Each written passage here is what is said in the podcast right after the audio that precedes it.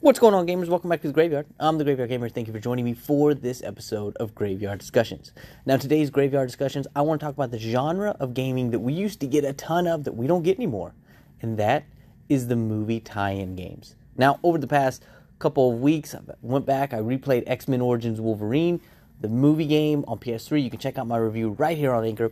And honestly, playing through that, I was like, man, I miss these kind of games. They were fun. You got to go to a movie, you got to experience it when you came back home and played. Something me and Hulking Yoda, my good friend over at Lost at Sea Gaming, a podcast right here on Anchor, we've talked about many times. You go to a movie, you enjoy it, you love it, and then as a gamer, you just want to come home and be involved in it, like be part of that world. And the best way we can is through the digital means of video gaming. Now, I've actually talked about movie games for a while. I talked about last year on this podcast, I had a whole episode dedicated what are some movies that would make some cool games. But I want to kind of get to the root of it. Why don't we see these games anymore? Well, the truth of the matter is, if you go back to the Super Nintendo days, the early PlayStation games, maybe even Nintendo 64, we did see a lot of them, and for the most part, they were okay. Now, I'm going to be real with you, especially those Super Nintendo Genesis era, it was kind of hard to make a really bad game. Why? Because as long as it was somewhat challenging and fun and it looked something like the game, back then, the gameplay was all kind of side scrolling, kind of basic gist of what you did on all of them. I mean, I remember the Terminator Robocop game was absolutely mind blowing, and you look back now, and all it was, depending on what character you were, you were just running and shooting. But it was just adding a little bit of challenge would make it make it really fun. And you were living that role, right? You were Terminator, you were Robocop, you were Aladdin, you were the Lion King, you were any of those things. What would make a bad one was something like the Home Improvement. That's right, that show with Tim Allen in the 90s. As popular as that was, it had its own video game tie in, and you were in a world where tools were going crazy. It was weird, and that made it suck, right? But as long as it was somewhat in line with what you would expect from the show or movie, it was cool. Now, flash forward to the PlayStation 1 era, the Nintendo 64 era, and we started expecting a little bit more out of gameplay, but still, for the most part, we were getting some decent licensed games. Some games that we were kind of enjoying, having fun with, enough to just kind of sit back and, you know, enjoy being in that world. Of course, when we get to the PlayStation 2 era and the Xbox era, the one that's going to pop in everybody's mind is Spider Man 2. That was an awesome movie. You came home, you had an awesome Spider Man game. You were swinging around New York City. You felt like Spider Man. It was really good stuff. But after that, we started seeing a bigger trend. See, these games were easy to make, they could make them in a relatively short amount of time for somewhat cheap, if you will, and they could mass produce them because people were going to go out and buy them. However, once the end of that generation came in, and especially around the PS3, the 360 generation, things changed. Because see, at that point, gamers had started to realize that yeah, these kind of were just cheap games, and yeah, they're not really holding up to it, and they're just thrown out at us. I'm gonna throw one out there that I know Hulking Yoda and I kind of disagree on, and that was Superman Returns on the Xbox 360. I got to be honest with you. I played the game in the first, I don't know, couple hours. I really thought was really kind of cool. It was fun. You were Superman. But the more I played, the more I was like, oh my word, this is just repetitive stuff. Like, this is not that great more and more games started being like that. And then we get more and more movie tie in games to the point that they were almost flooding the market. And the problem is, they weren't doing anything good with the licenses.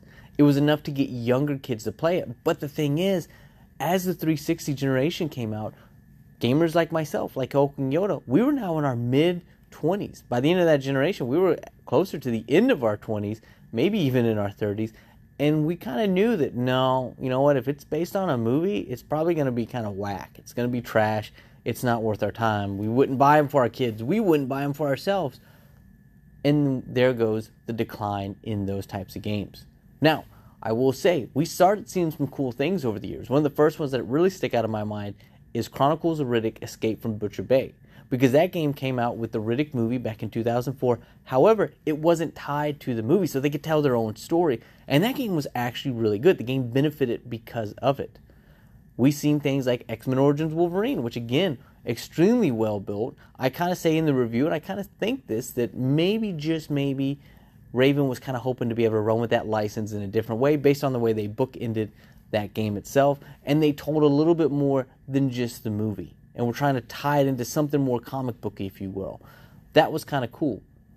we started seeing things like this. The kind of like, hey, this isn't based on the movie, this is based on the time built up to it. Rockstar had the Warriors. I did that review. And even though it was a cult classic movie, they were able to spend a good bit of that game just kind of exploring what happened up to the events of the movie. So we started seeing developers do things, but it might have been a little too late and a little too little, if I'm being honest with you. But here we are now. We're starting to see even more happening. Those kind of things I talked about with Escape from Butcher Bay, Chronicles of Riddick, we're starting to see something like that. Ubisoft is working on an Avatar game for the upcoming James Cameron movies. However, they're not going to be a direct movie tie-in. It's actually called Frontiers of Pandora, and it's a first-person game. You're on Pandora. Don't really know too much about it other than it's not necessarily tied into the movie. This could be great. Again, it's not necessarily that I want to go see Avengers and then I want to play the step-by-step parts of the movie. No, I, it's kind of cool to get in there and just be in that world. The trick is it's got to feel like part of that. Like I can't play an Avengers game and have things that wouldn't happen in the movies happen in the game. That always throws me off. Always. I can't stand that. Like Amazing Spider-Man on the PS3, I remember being so disappointed because you had these giant robots coming through destroying the city and it's like, yo, that would never happen in the movie universe.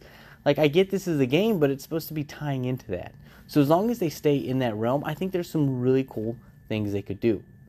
I want to be able to connect with the movies as a gamer the way that we used to, but I just want that genre of gaming to be brought up to date.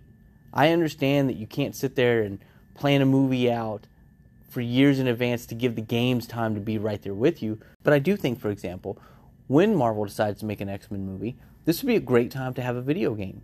You could really kind of build up, like, okay, Marvel could kind of give an idea of what's going to happen in the script and say, this is what we're doing. This would allow the development team, whoever it may be, let's just say it's Insomniac, right? They're all into the Marvel characters right now. This would allow Insomniac to say, okay, these are the five characters that are going to be focused in the movie. How can we make a backstory in video game form to show them getting their powers, to escaping some evil person, to whatever it may be, whatever struggles they are, to build up to it so that when they go and see this movie, they've got kind of a build up of what Marvel may or may not accept as canon at some point. Marvel could work with them on that story, but you get to actually play it and enjoy it. Just imagine playing through a game that has you playing a Cyclops and you're learning your powers and you're going on this adventure and then you go see the movie and you're like yo i actually get cyclops now i'm down with cyclops because most of the time cyclops is that character that is awesome but people don't get into them. so this could really enhance the games out i don't know there's just a lot that i'd like to see there and sometimes you know what hey even if it is a short game even if it is just something to tie in and be like hey look here's the new john wick movie we've got a fun john wick game where you get to go around and blast stuff and have some cool kung fu fighting type maneuvers and whatnot. Hey, if it's like five or ten hours, but it's extremely well made, then why not? They don't have to be these epic, massive, you know, 20, 30 hour games. Just something to allow us to connect more with that universe. The problem is, like I said, I think right now a lot of gamers look back at the 360 era and they go, man, those movie based tie in games sucked. And they came out all the time and they weren't fun. I get it. I do. But I think it's time that developers could look at these movies that are super popular and realize, hey, we could do something with that. I mean, I've mentioned it multiple times at this point, but the Marvel Cinematic Universe is ripe for a bunch of awesome games, which, by the way, they actually did have some movie based tie in games. They had the Iron Man games, which weren't that great. They had the Captain America, which was pretty decent. And then they had Thor in 2011, which is the only game to this point in our friendship, almost 20 years later, that I have ever heard Hulking Yoda call a game an embarrassment to gaming. That's how bad that was. And again, that goes to the idea of why we stopped seeing these games. People lost faith. Developers, you guys have an opportunity to restore that faith and to give us something awesome. In movie studios, you have an ability to push your games out in different areas to grow that franchise you're trying to grow. Because I'm telling you, man, if you do it the right way, people that play the game and like it are going to want to see the movie. People that go and see the movie and like it are going to want to play the game. So you have a great opportunity to make a lot of money. You just have to make it make sense. You just have to make it play right and you just have to make it fun overall. With that being said, gamers, I'd love to know your thoughts on movie based games. What's some of your favorite ones? What's some of your worst ones? Is the worst one still Thor? Do you agree with Hulking Yoda? I'd love to know. Let me know. TheGraveyardGamer at gmail.com, The Graveyard Gamer on Instagram, or The Graveyard G on Twitter. Till next time, I'll be creeping around the graveyard.